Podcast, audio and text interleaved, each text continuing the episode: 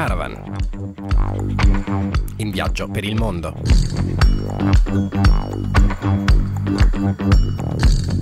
Buon pomeriggio e bentornati a Caravan, la trasmissione di Samba Radio in collaborazione con ACAV e l'associazione 46esimo Parallelo. In redazione oggi c'è Andrea Tomasi, in regia Giorgia Roda, la voce che vi parla è di Nicola Pifferi. Questa settimana partiamo dallo Yemen. Il rapporto sugli effetti della guerra in Yemen parla di 14,8 milioni di persone private del diritto alla salute. Di queste 8 milioni sono bambini. Parliamo dei numeri riguardanti gli ultimi due anni. Oltre 160 strutture mediche, ospedali pediatrici compresi, sono andati distrutti e 2450 bambini sono stati mutilati. Il rapporto è stato firmato dalle ONG Save the Children, Watchlist on Children and Armed Conflict. Le organizzazioni non governative parlano di un conflitto che vede da una parte il presidente Abd Rabdo Mansur Hadi, sostenuto dalla coalizione a guida saudita, e dall'altra i ribelli sciiti Houthi. Le due ONG chiedono alle Nazioni Unite di reinserire la coalizione capitanata dall'Arabia nella lista nera dei paesi che violano i diritti dell'infanzia. Nel 2016, ricordiamo, l'ONU aveva inserito l'Arabia Saudita nell'elenco dei paesi che calpestano i diritti dei minori, salvo poi fare retromarcia una settimana dopo. Oggi il governo di Riyadh ribatte che i dati sarebbero gonfiati proprio dai ribelli e il rapporto dice che il 45% delle strutture sanitarie è compromesso. In quelle rimaste scarseggiano i medicinali e Save the Children denuncia a inizio anno alle ONG è stato impedito l'approdo delle navi su cui erano trasportate medicine destinate alla cura dei bambini colpiti da diarrea, morbillo, malaria e malnutrizione. Lo Yemen attraversa la più grave emergenza alimentare. Secondo l'UNICEF ogni 10 minuti un bambino yemenita muore per cause legate alla guerra.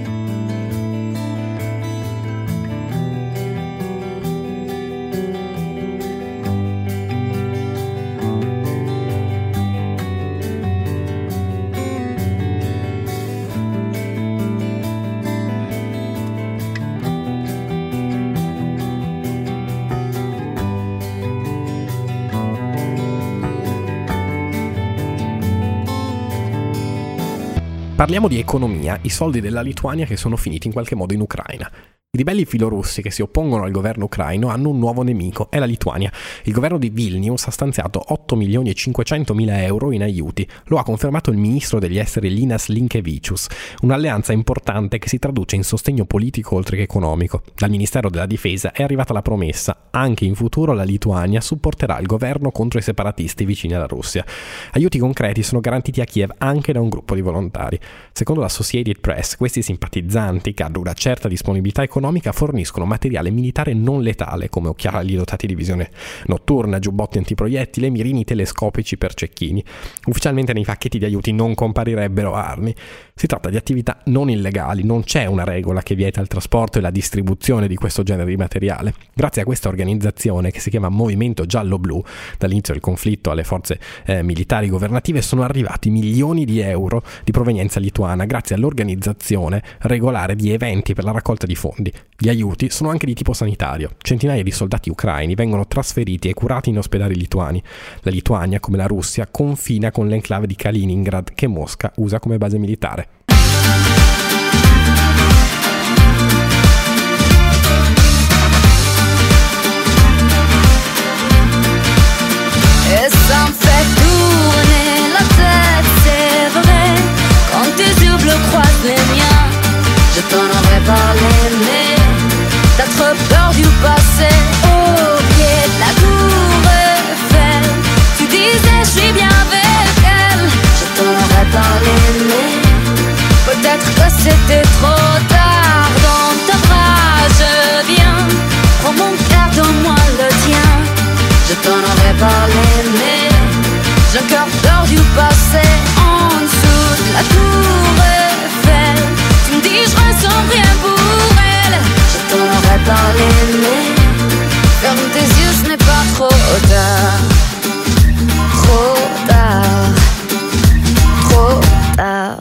E ora il personaggio della settimana di Caravan in viaggio per il mondo, bizzarrie e guerre da re, il saudita Salman bin Abdulaziz.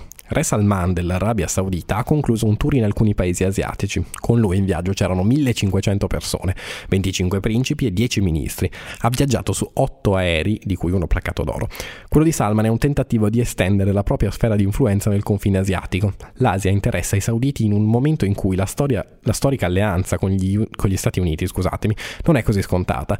Salman ha attraversato Maldive, Cina, Giappone, Indonesia e Malesia. Ha portato all'accordo tra la Saudi Aramco, la compagnia Compagnia Nazionale di Idrocarburi e la malese Petronas per un valore di 7 miliardi di dollari, soldi che saranno investiti in una raffineria di petrolio nello stato di Johor, a sud del paese.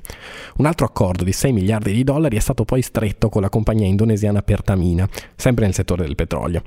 Re Salman bin Abdulaziz, di 81 anni, è diventato principe ereditario e ministro della difesa nel giugno del 2012. L'Arabia Saudita, una monarchia assoluta, possiede il 26% delle riserve petrolifere del mondo ed è governata dal clan Saud, da cui deriva il nome dello Stato.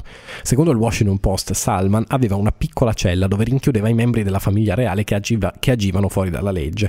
Bizzarri reali, nel marzo del 2015 il re ha ordinato di bombardare lo Yemen per combattere gli sciiti Houthi, guidando una coalizione di 10 paesi paesi musulmani. Salman, che è collocato nell'ala più progressista all'interno della regione, è conosciuto soprattutto per essere diventato una specie di arbitro nelle dispute interne alla famiglia reale.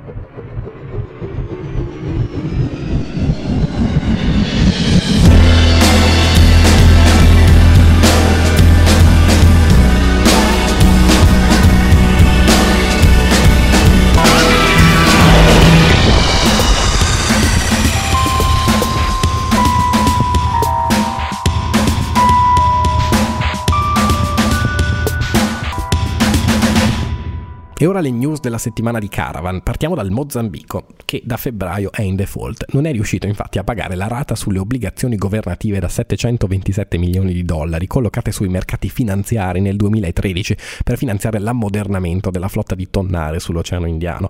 La rata di interessi da 60 milioni di dollari sui bond per i pescherecci è scaduta il 16 gennaio. Da quella data gli investitori attendevano indicazioni dal governo di Maputo. Il periodo di moratoria non è stato sufficiente per rientrare. Ora andiamo nelle Filippine dove è stato ucciso un presunto leader dell'ISIS. Nelle scorse settimane l'esercito filippino ha ucciso il leader Abu Ali, considerato un leader del gruppo filo ISIS Abu Yasaf. Il leader ucciso, che è stato ammazzato in uno scontro a fuoco, è diventato una delle figure di primo piano dopo l'uccisione del precedente leader Abu Rami lo scorso 11 aprile. Lo ha annunciato il portavoce dei militari di Manila. E ora andiamo in Sudafrica. Pochi sanno che il Sudafrica produce e vende armi prodotti per il mercato nazionale e internazionale. Fra i paesi acquirenti ci sono anche Arabia Saudita, Brasile, Canada, Ecuador, Finlandia, India, Indonesia, Iraq, Irlanda, Norvegia, Spagna, Thailandia e gli Stati Uniti. Fra le società più note c'è l'Armscor che produce aerei, elicotteri, mezzi corazzati, cannoni e, armi, e anche armi leggeri. Ci sono anche i mezzi blindati leggeri particolarmente gettonati sul mercato mondiale della guerra. Anche per questa settimana è tutto, la puntata si conclude eh, così e l'appuntamento è sempre per la settimana prossima. In redazione oggi c'era Andrea Tomasi, in regia Giorgia Roda, la voce che vi parla è di Nicola Pifferi. Buona serata. Caravan. In viaggio per il mondo.